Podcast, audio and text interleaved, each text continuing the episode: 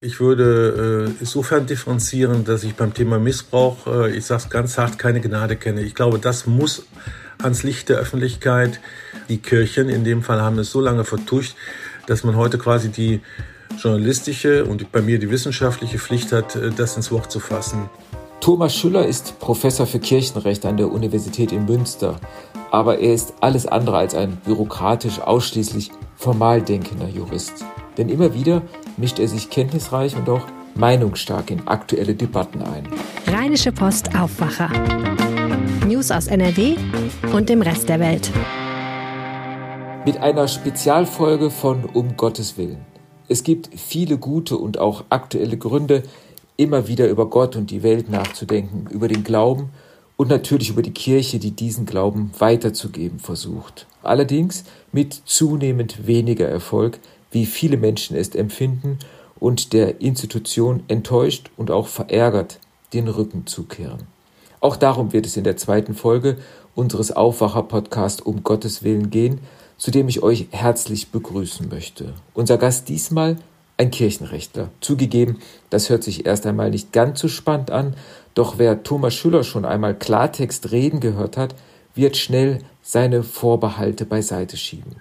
Professor Schüller ist ein großer, auch unterhaltsamer Redner, eine Gabe, die dem gebürtigen Kölner wahrscheinlich schon in die rheinische Wiege gelegt worden ist. Diese Fähigkeit hat ihm im vergangenen November übrigens auch den Preis Wissen kommuniziert der Universitätsgesellschaft Münster eingebracht. Was glaubt ein Kirchenrechtler eigentlich? Betet er? Und wozu brauchen wir ein Kirchenrecht, wo doch staatlicherseits schon alles wunderbar geregelt ist? Hat die Kirche noch eine Chance und wenn ja, welche? Und wie kann es im Kölner Erzbistum weitergehen?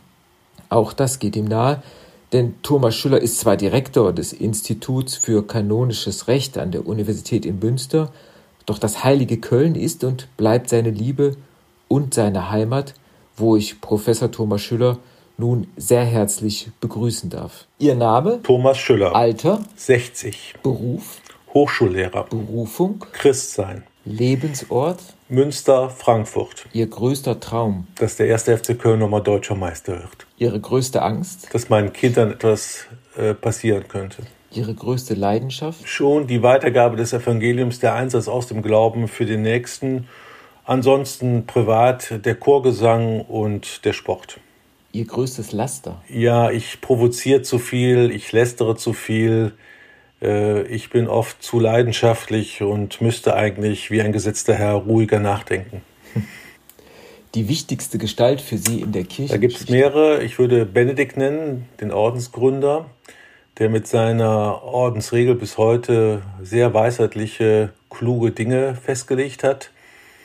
Und ansonsten der heilige Ignatius von Loyola, weil seine Art der Spiritualität und des geistlichen Lebens mich sehr geprägt haben. Welches Buch liegt im Moment ganz oben auf Ihrem Nachttisch? Also was lesen Sie aktuell? Ja, ich lese gerade von den Kolleginnen Barbara Hastelbeck, Regine Haider, Ute Leimgruber und Dorothea Santer-Klemp das bedrängende Buch Erzählen als Widerstand Berichte über spirituellen und sexuellen Missbrauch an erwachsenen Frauen in der katholischen Kirche weil Journalisten, Sie kennen das zu Genüge, äh, liebend gern dumme Fragen stellen, möchte ich gleich mit einer beginnen.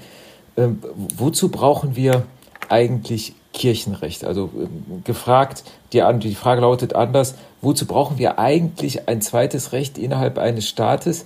Ähm, noch dazu ein Recht, bei dem viele den Eindruck haben, dass es nicht ganz so unserem demokratischen äh, Verständnis äh, genügt, in, insbesondere was das Arbeitsrecht anbelangt oder auch zum Beispiel äh, Diskriminierung von Frauen? Ich könnte ganz einfach rechtsphilosophisch antworten und sagen, dort wo eine Gemeinschaft ist, die sich dauerhaft etabliert, da kann man immer wieder beobachten, dass sich diese Gemeinschaft einfach Regeln gibt, an die sich dann die Mitglieder der Gemeinschaft halten. So ist es in der christlichen Kirche von Anfang an auch geschehen, dass man schon sehr früh in den ersten Konzilien nicht nur Glaubensfragen geklärt hat, sondern einfach auch disziplinäre Fragen geklärt hat. Also lateinisch gesagt, ähm, ubi societas, also dort, wo eine Gemeinschaft, dort auch ein jus, ibi jus. Das ist ein alter römischer Rechtsgedanke. Insofern ist es nicht verwunderlich, dass gerade die katholische Kirche, aber auch andere christlichen Kirchen eigentlich von Anfang an sicherlich nicht wie heute in einem kodifizierten Recht äh, Normen erstellt haben und äh, die dann für das Gemeinschaftsleben galten, für die Feier der Liturgie, für die Ämterbesetzung. Äh, das finde ich erstmal so vom, von der Rechtsphilosophie, von der Rechtsdogmatik her nicht ungewöhnlich.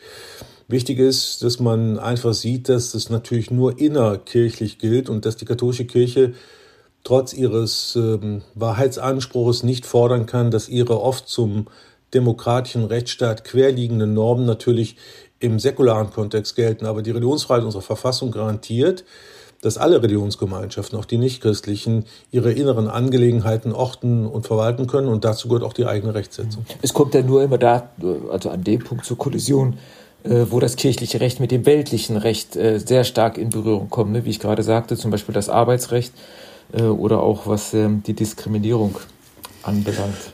Ja, das ist in der Tat so und das wird auch immer zu einem größeren Problem, weil zumindest hier in Westeuropa oder in Deutschland reden wir nur über Deutschland. Mhm. Natürlich demokratisch sozialisierte katholische Christinnen und Christen in ihrem säkularen Kontext, im Berufsleben, in ihrem Arbeitsleben, aber auch in anderen Kontexten natürlich äh, demokratische Rechtsstandards kennen, dass sie ihre Rechte einklagen können, dass man sich beschweren kann, äh, dass sie nicht diskriminiert werden. Und dann leben sie in einer zweiten Sonderwelt, in der Männer immer das Sagen haben, Frauen nicht zu sagen haben, in der man zum Beispiel beim Arbeitsrecht eben wegen persönlicher Lebensumstände eventuell sogar ein Arbeitsvertragsverhältnis kündigen kann. Äh, ja, das sind dann ähm, Konfliktfelder, wo auch sowohl innerkirchlich die Menschen das nicht mehr verstehen, aber eben auch in der säkularen Öffentlichkeit. Das wird auch auf Zukunft noch stärker als Diskrepanz erfahren werden. Wie kommt man zum Kirchenrecht als junger Mensch, der mit dem Studium beginnt? Indem man so wagemutig ist, ein Vollstudium der katholischen Theologie aufzunehmen. Äh, ich hätte nicht gewusst, dass es überhaupt dieses Fach gibt. Ich bin erst Akademiker in meiner Familie. Von daher war ich so wagemutig, äh, geistlich bewegt, durch meinen Zivildienst Theologie zu studieren und bin erst recht spät mit dem Kirchenrecht in Berührung gekommen. Kurz erklärt, in den Freisemestern, also nach dem Vordiplom, da war ich in Innsbruck, habe einen alten Pater gehört und äh, der hat so gruselig das Kirchenrecht vermittelt, dass ich nach zwei Stunden lieber auf die Berge gestiegen bin habe dann aber in Bonn einen wirklich berühmten äh, Kirchenrechtler kennengelernt, Professor Dr. Hubert Müller, der auch mein Doktorvater wurde, leider früh verstorben ist, Priester der Diözese Osnabrück, der uns die Verbindung von Theologie und Kirchenrecht, Zweiten Vatikanum und Aufbrüchen, äh, das war natürlich ein Priester der Konzilszeit, der Generation, der uns das vermittelt hat. Und da war ich zutiefst fasziniert, wollte aber immer noch nicht im Kirchenrecht promovieren, sondern war dem Neuen Testament versprochen. Professor Merkland sollte etwas zum Korintherbrief machen. Bin eigentlich auch von zu Hause aus eigentlich leidenschaftlicher Exeget. Und dann kam ein Gastvortrag eines orthodoxen Kirchenrechtlers, der zur Ökonomie, also zur Frage der barmherzigen Rechtsanwendung äh, referiert hat. Und da war ich Feuer und Flamme und bin zu Professor Müller gegangen und habe gesagt, ich möchte das mal für den lateinischen Rechtskreis, also für die katholische Kirche untersuchen. Ja, und so bin ich zu einem Kirchenrechtler geworden. Ich glaube, es war letztendlich die richtige Entscheidung, weil ich auch in meinen langen Jahren im Bistum Limburg, äh, ich habe so einen, ja, so einen ähm, politischen Touch. Ich, ich bin für Rechtsfragen affin und äh, letztendlich war es dann die richtige Entscheidung. Aber erst eine sehr späte Liebe im Theologiestudium. Ja, wenn Sie früher so eine Leidenschaft entwickelt haben für die Bibel, Auslegung, wäre dann in jungen Jahren auch der Priester Thomas Schuller denkbar gewesen? Ja, ich war äh, vier Semester Kölner Priesteramtskandidat ähm, war da aber schon in Tübingen, habe mich dann beim äh, Kardinal Höffner gemeldet. Der hat gesagt, du darfst bei uns anfangen. Ich durfte in Tübingen bleiben, bin dort in den berühmten Wilhelmstift eingezogen und habe zum Beispiel äh, äh Hubert Wolf als äh, hm. Semester gehabt äh, und weitere berühmte Leute. Mein Repetent war äh, der heutige Bischof äh, Gebhard Fürst, äh, aber auch so berühmte Leute wie Ebert Schockenhoff, der leider verstorbene Moraltheologe aus ähm, Freiburg. Also das war eine spannende Zeit. Ähm, ich war dann allerdings äh, irgendwann mir bewusst, dass ich zwar zum Priestertum berufen bin, ich wäre gerne schlicht und ergreifend Landpastor geworden, das würde ich auch heute noch gerne werden, aber ich war halt nicht zum zweiten Punkt berufen zur Ehelosigkeit und habe Gott sei Dank vor der Weihe gemerkt, dass ich mir das nicht antun sollte. Aber ich glaube, dass ich bis heute äh, zum Priestertum berufen bin, nicht nur in dem allgemeinen Priestertumsgedanken, sondern ich wäre gerne Pastor geworden, ja. Ja, das wäre dann ein zweiter Punkt der Kollision gewesen neben dem äh, Arbeitsrecht. Ja, ich habe später Priestern als Kirchenrechtler helfen müssen, laisiert zu werden, also die Dispens zur kirchlichen Eheschließung zu bekommen. Und da habe ich dann immer gedacht, Gott sei Dank äh, ist dir das erspart geblieben. Ja. Ähm, ich habe Sie ja, oder ich lerne Sie ja auch beruflich als einen sehr umtriebigen äh, Menschen kennen. Ähm, wann kommen Sie zur Ruhe und haben Sie die Möglichkeit oder wie viel bedeutet Ihnen es, äh, in Ruhe beten zu können? Das ist ein ganz wichtiger Punkt, den ich auch versuche, den Studierenden zu vermitteln, dass ich mir morgens und abends, ich bin sowohl ein Frühaufsteher als ein spät zu Bett gehe, dass ich mir diese ruhigen Minuten äh, vor Beginn des Tages und am Ende des Tages, wo dann auch kein Familienmitglied mich mehr stören kann, äh, wirklich bete. Und wenn ich das nicht könnte, wenn ich nicht dieses Gebet sprechen könnte, dann würde ich viele Krisen, ich muss mich ja immer zu sehr dunklen Seiten der Kirche äußern, zu schwierigen Themen, dann würde mir die Grundlage, die geistliche Grundlage fehlen, aus dem Glauben heraus diese Probleme zu diskutieren. Also das ist die Zeit, die ich mir morgens und abends nehme und dazu natürlich die normale katholische liturgische äh, Teilnahme. da merke ich allerdings, dass das Theologiestudium dazu führt, dass ich viele Predigten nicht mehr ertragen kann, weil die so gedankenlos ja. sind. Aber es gibt in den Städten ja immer Orte, wo es auch wunderbare Predigerinnen und Prediger gibt. Hm. Würden Sie denn äh, gerne selbst mal predigen oder ich sag mal zumindest äh, Predigtseminare geben? Ich meine, Sie haben es gerade geschildert, wir, alles, wir alle kennen es. Viele Ansprachen von Geistlichen in den Gottesdiensten kommen sehr vornehm gesprochen, von sehr weit her, äh, bestenfalls aus dem 19. Jahrhundert. Eine normale, klare Sprache wird ja kaum gepflegt. Und das ist ja umso bedauerlicher, weil das Evangelium ja nichts anderes heißt als die frohe Botschaft, also Kommunikation und Kommunion ist ja das zentrale äh, Anliegen des Glaubens. Und ähm, wenn man dann Predigten hört und Ansprachen hört, wird zu einer Wortwahl und zu einem Ton gegriffen, der äh, den Menschen doch heute sehr, sehr fremd ist. Ja, zunächst kann ich auf Ihre Frage so antworten, dass ich immer wieder auch in meiner langen Limburger Zeit von Pfarrern eingeladen wurde, äh, zur Predigtätigkeit außerhalb der Eucharistiefeier. Und ich habe das immer sehr gerne gemacht, also in den geprägten Zeiten, Fastenzeit oder Adventszeit. Das war jetzt sehr reinig Advents ausgesprochen. ähm, und äh, das hat mir immer große Freude bereitet, weil ich merke, dass die äh, ja, dass die äh, Erklärung des Wortes Gottes, und das ist mir immer ganz wichtig, ich finde, Predigt muss sich auf das Tagesevangelium, die Tagesschrifttexte, Lesungstexte beziehen und sie dann zur Sprache bringen lassen und nicht allgemein über Literatur und solche Dinge zu reden. Also das bereitet mir große Freude. Ich wäre, glaube ich, ein schlechter Anleiter zur Homiletik, äh, weil das ist nochmal ein eigenes theologisches Unterrichtsfach. Ich habe in Münster einen wunderbaren Kollegen, Reinhard Feiter, der jetzt leider im Ruhestand ist, der den Studierenden, allen Studierenden, den weiblichen wie den männlichen Studierenden, das wirklich exzellent beibringt und auch der Chef, den ich lange gedient habe, Bischof Franz Gampaus, war ja Homiletikprofessor.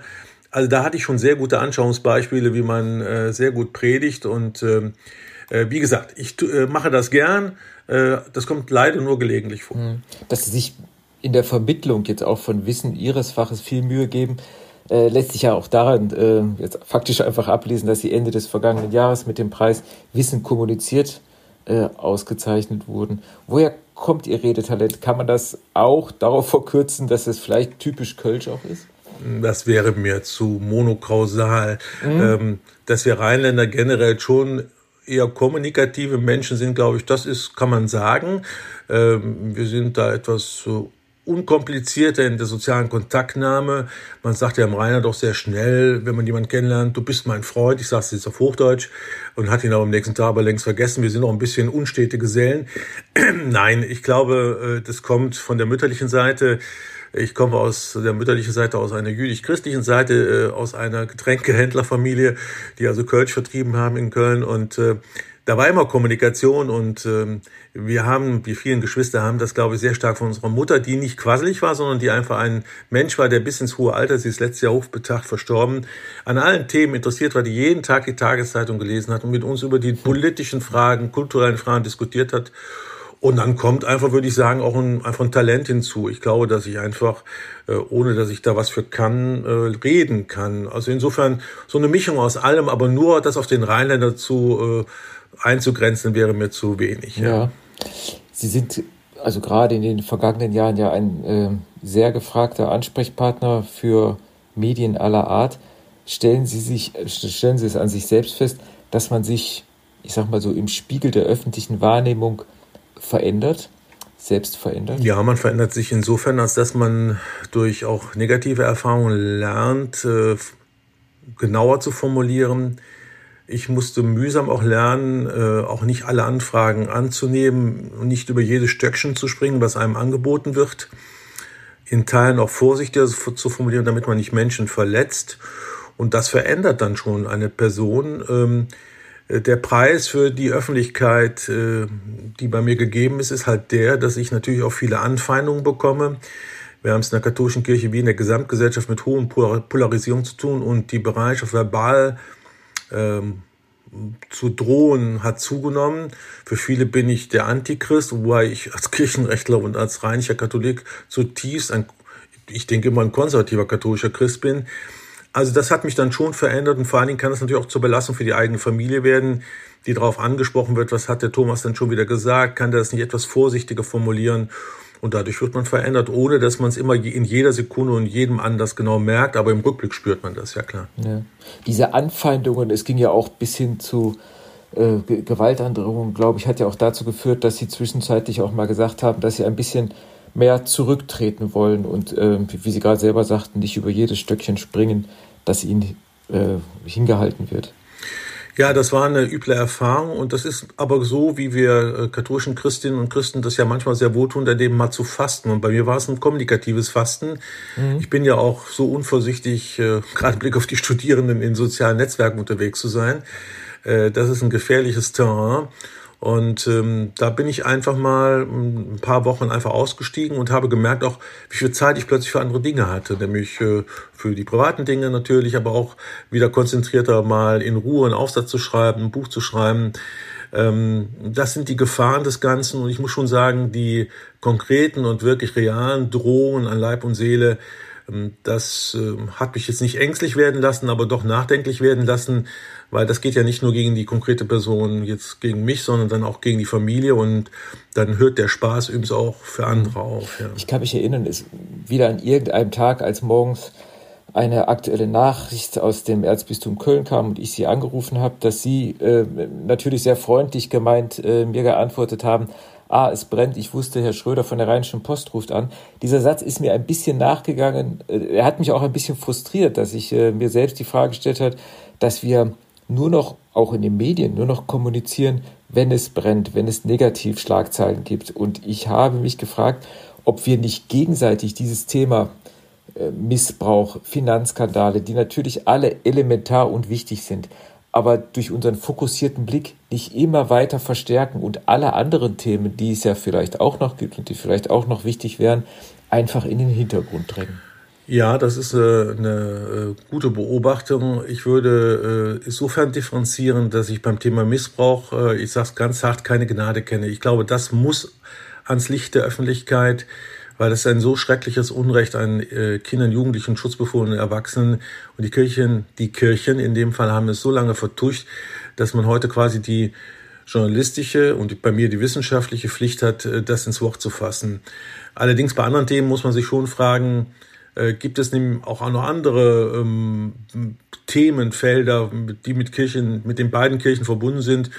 Und das versuche ich durchaus. Also ich versuche manchmal bei Vorträgen oder öffentlichen und auch journalistischen Stellungnahmen, und dann merke ich bei Ihren Kolleginnen und Kollegen immer eine Befremdung, auch von meinem Glauben zu erzählen und zu sagen, weil die oft fragen, wie können Sie denn weiterhin glauben, glauben und in dieser Kirche sein? Aber das befremdet dann, weil ähm, das Interesse ist am Skandal. Und äh, das ist für mich auch eine, wirklich ein Dilemma, weil ich ja zutiefst äh, katholischer Mensch bin, zutiefst mit dieser Kirche verbunden bin und merke, dass das Gute, was es nun wirklich nachweislich auch gibt, äh, denken Sie an die vielen sozialen Projekte, über die nicht berichtet wird. Das äh, fällt natürlich unter den, äh, unter den Teller und äh, das ist ein Dilemma gerade auch äh, bei den Themen, zu denen ich gefragt werde. Und das ist dann auch in der Wahrnehmung der Öffentlichkeit so, dass ich dann immer als der große Kritikast und als der Nestbeschmutzer gelte und dabei versuche ich, und das sagen auch die Studierenden, denen schon auch Mut zu machen, ihr Studienziel zu erreichen und auch Seelsorgerin, Seelsorger zu werden, Religionslehrerin, Religionslehrer. Ähm, das ist ein Dilemma. Und äh, Sie haben aber recht, dass sich das äh, in vielen Situationen sehr aufschaukeln und ähm, insofern auch äh, dynamisch hin zu einer Skandalisierungsberichterstattung werden kann. Das ist die Gefahr für beide Seiten, auch für mich. Ja. Absolut. Ja. ja. Ich erlebe das immer auf den Synodalversammlungen in Frankfurt, äh, die ich äh, immer besuche. Ich komme auch immer mit dem Gefühl zurück oder mit der Erfahrung, wie viele gute Leute es in der katholischen Kirche gibt, die, ähm, die sich ähm, Gedanken machen und die konstruktiv nach vorne schauen wollen Und das ähm, kann einem bei allen äh, Skandalen und ähm, allen schlimmen Fehlentwicklungen, von denen Sie gerade gesprochen haben, äh, auch, auch Mut machen. Sie begleiten ja selbst Betroffene äh, sexuellen Missbrauchs. Hat sich durch diese unmittelbare Begegnung, durch die Auseinandersetzung mit den jeweiligen Lebens- und Leidensgeschichten Ihr Blick auf die Kirche verändert? Äh, ganz entscheidend verändert. Äh, und ich äh, stelle mir auch immer wieder die Frage, wie ich in den 16 Jahren, wo ich in leitender Tätigkeit in einem Bistum tätig war, Dinge nicht gesehen, nicht wahrgenommen habe. Das stelle ich mir wirklich selbstkritisch. Ich war ja auch Kirchenanwalt, also quasi der Staatsanwalt der Diözese, der diesen Taten hätte hinterhergehen müssen, wenn ich von ihnen erfahren hätte.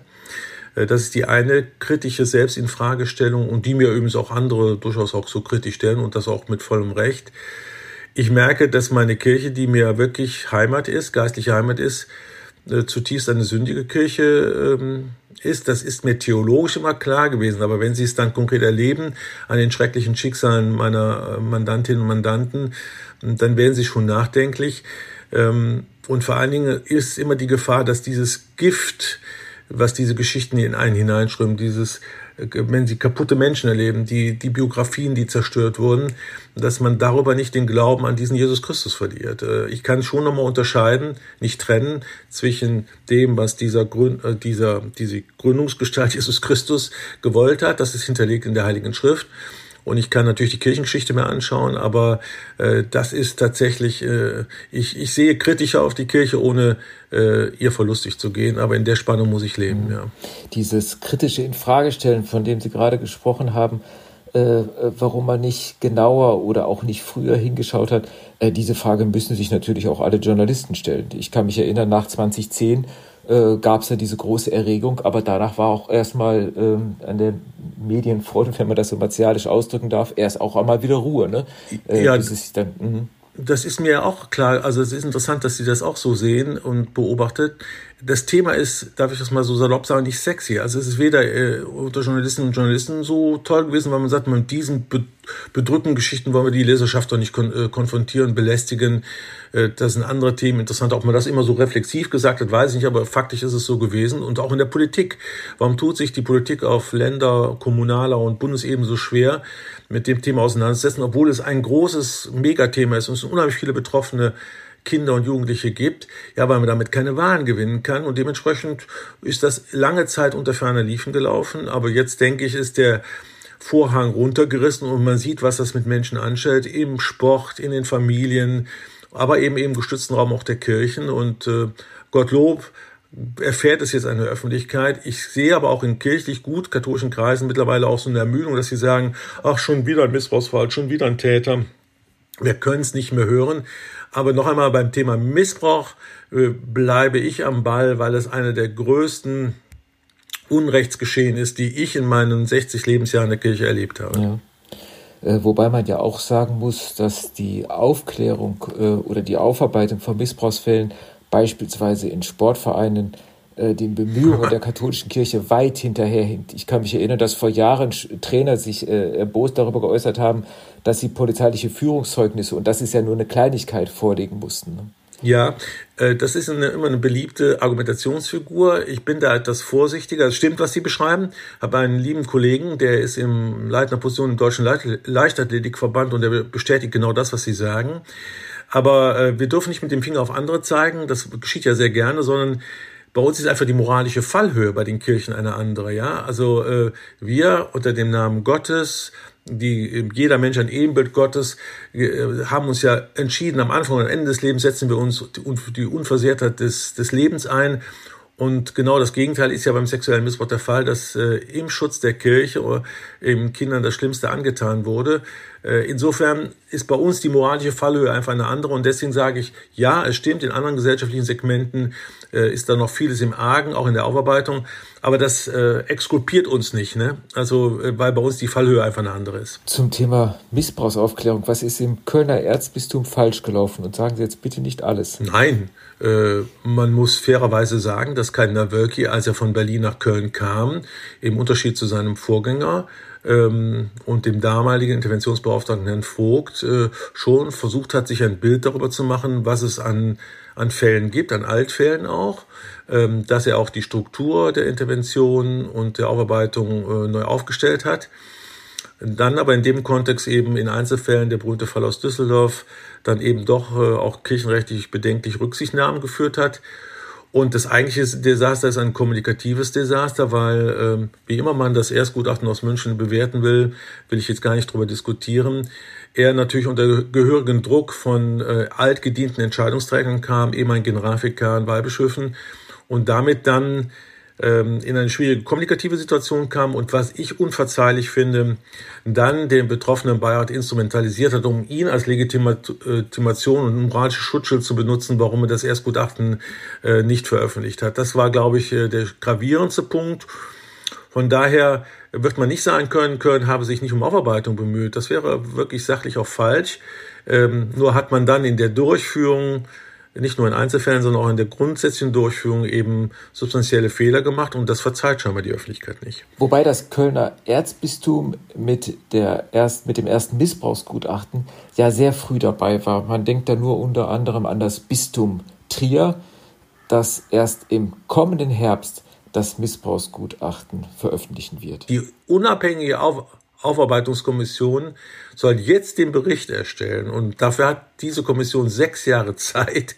Ähm, also das, es gibt einzelne Diözesen, vollkommen richtig, was Sie sagen. Die, die Diözese Beauftragten für Missbrauch der Deutschen Bischofskonferenz Trier nimmt sich unendlich Zeit, aber das hat realpolitische Hintergründe. Wenn die Aufarbeitung erfolgt sein sollte, kann sich sicherlich Kardinal Marx, der lange Bischof in Trier war, nicht mehr halten. Dann hat sich auch Bischof Betzing nicht mehr halten können. Der war lange Regens- und Personalverantwortlicher und nachher auch Generalvikar. Die Fälle sind ja zum Teil auch schon bekannt. Äh, von daher schützt Ackermann zwei amtierende Mitbrüder im Bischofsamt, die in Trier gearbeitet haben oder aus Trier stammen.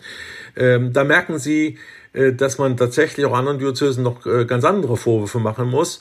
Äh, Köln ist mit anderen Diözesen, äh, Limburg, ähm, München-Freising, Münster wird es am 13. Juni veröffentlichen und vielen anderen äh, gehört zu denen, die tatsächlich es angepackt haben. Und da besteht jetzt auch nicht ungerechterweise das Recht, das zu kritisieren. Wobei auch Bischof Ackermann selbst ja wahrscheinlich auch in die Kritik kommen wird. Er war ja Weihbischof, glaube ich, unter Kardinal Ja, ne? und er hat ja jetzt ganz gravierende Fehler gemacht im Umgang mit dem berühmten Fall W, einer Gemeindereferentin ähm, äh, dem stehen gerade die nächsten Wochen sehr stürmische Zeiten äh, an und ähm, das ist unverständlich, wie er sich als Beauftragter und eigentlich mit dem Themenkreis vertrauter Mann solche eklatanten Fehler erlaubt. Das ist äh, Trier und Hildesheim, das sind zwei Diözesen, die erstaunlich sehr massiv auch aktuell von Fällen betroffen sind und äh, das ist kein einfaches Feld. Ja, noch ein kurzer Blick nach äh, Köln.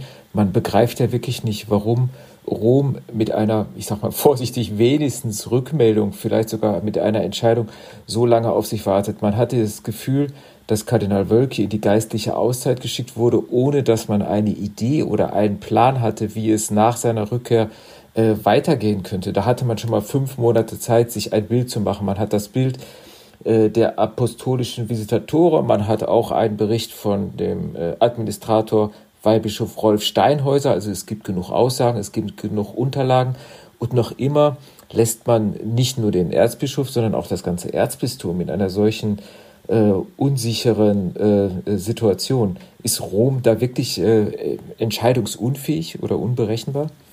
Äh, letzteres auf jeden Fall. Ähm, entscheidungsunfähig würde ich nicht sagen. Ich lese ja von Borussia jeden Tag Bollettino, also die Erläuterungen im Pressesaal des Vatikans.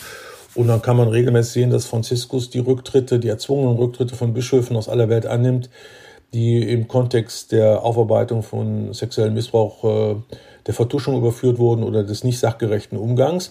Ähm, also er ist ja durchaus mutig, auch Rücktritte anzunehmen, gerade aus Lateinamerika, eine Region, die er natürlich gut kennt, aber auch aus anderen Kontexten, auch asiatischen Kontext, afrikanischen Kontext. Ähm, Sie müssen einfach sehen, Kardinal Wölki ist Kardinal von Köln und die Erzdiözese Köln ist eine nun auch für die Weltkirche tatsächlich bedeutende Diözese.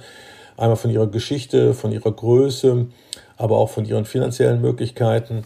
Und ein Kardinal, ähm, der Erzbischof ist, der also Diözesanbischof ist, den Rückzug anzunehmen, das ist schon ein, ein, ein schwieriger Kraftakt. Immerhin bleibt er ja dann auch Teil des Kardinalskollegiums. Aber ich gebe Ihnen wirklich recht, es wird es über äh, es ist drängende Zeit, äh, sowohl im Blick auf äh, Wölki, dem ja auch Unmut, Unmut, Zumutbares zugemutet wird, nämlich einfach warten zu müssen und trotzdem seinen Amtsgeschäften nachgehen zu müssen. Und die sind ja gewaltig, das sind viele Aufgaben. Und gleich ist eine Diözese, die vor die Wand läuft, die auch sozusagen, dass die, die Erzdiözese implodiert. Und bei Franziskus ist es so, dass er natürlich auch manchmal in seiner Haltung als Jesuit äh, äh, sehr zauderlich ist und wirklich erstmal alle Aspekte berücksichtigt sehen will, bevor er dann so einen Rücktritt annimmt oder nicht annimmt. Ich tendiere eher dazu, dass jetzt schon die Zeit, die verflossen ist, eher darauf hindeutet, dass am Ende der Rücktritt wie bei Kardinal Marx nicht angenommen wird. Aber dann wäre es gut, dass er es einfach mal so sagt und tut und sagt, okay, ist alles schwierig, aber mach weiter, dann wissen alle Bescheid und dann wäre es auch eine Entlassung für den Kardinal selbst, aber auch für die Erzdiözese. Und dann kann sich jede und jede entscheiden, als Katholik und Katholikin, wie, es sich zu, wie man sich zu diesem Sachverhalt verhält. Ja, spielt bei diesem oder für dieses Zaudern auch eine Rolle, dass Kardinal Wölki äh, auch aufgrund seines Alters äh, zu den nächsten Papstwählern äh, gehört, also der mit im Konklave ist und äh, äh, man es sich mit äh, künftigen Papstwählern nicht verscherzen möchte? Ja, es wird häufiger in der Presse oder in, auch in theologischen Formaten so diskutiert. Das äh, nenne ich immer ein bisschen heiliger Spekulatius. Also ein bisschen ist mir das zu spekulativ, dass das realpolitisch durchaus im Einzelfall sein könnte. Aber äh, die Gruppe der Kardinäle, der wahlberechtigten Kardinäle ist A, über alle fünf Kontinente verteilt, ist kirchenpolitisch sind alle Lager vertreten. Das ist eine ganz heterogene Truppe. Also da jeden äh, zu befrieden, ist faktisch nicht möglich. Und angeblich soll ja auch die Papstwahl vom Heiligen Geist bestimmt sein. Also dürfen an sich solche rein machtpolitischen Aspekte keine Rolle spielen. Wir beide wissen aber, natürlich spielen sie eine Rolle. Das halte ich aber im Fall von Kardinal Wölki, der im Kardinalskollegium überhaupt keine Rolle spielt, im Unterschied zu Kardinal Meissner, der da ein Schwergewicht war, hm, halte ich das für kein tragfähiges mhm. Argument. Der Kardinal Wölki spielt in Rom, spielt im Kardinalskollegium realpolitisch keine Rolle. Die schwierigste Frage zum Schluss, äh, Herr Professor Schüler. Ihre Gemeinsamkeit mit Kardinal Wölki? Wissen Sie die? Ja, wir gehören der zweiten relevanten Heilsgemeinschaft an. Wir sind FC-Fans. Ja. ja, auch diese Frage wunderbar beantwortet. Ich, ich bedanke mich sehr, Herr Professor Schüller. Äh, wünsche Ihnen noch einen guten Tag und, und Gottes Segen. Ja, danke. Das wünsche ich Ihnen auch. Dankeschön. Mehr Nachrichten aus NRW gibt's jederzeit auf RP Online. rp-online.de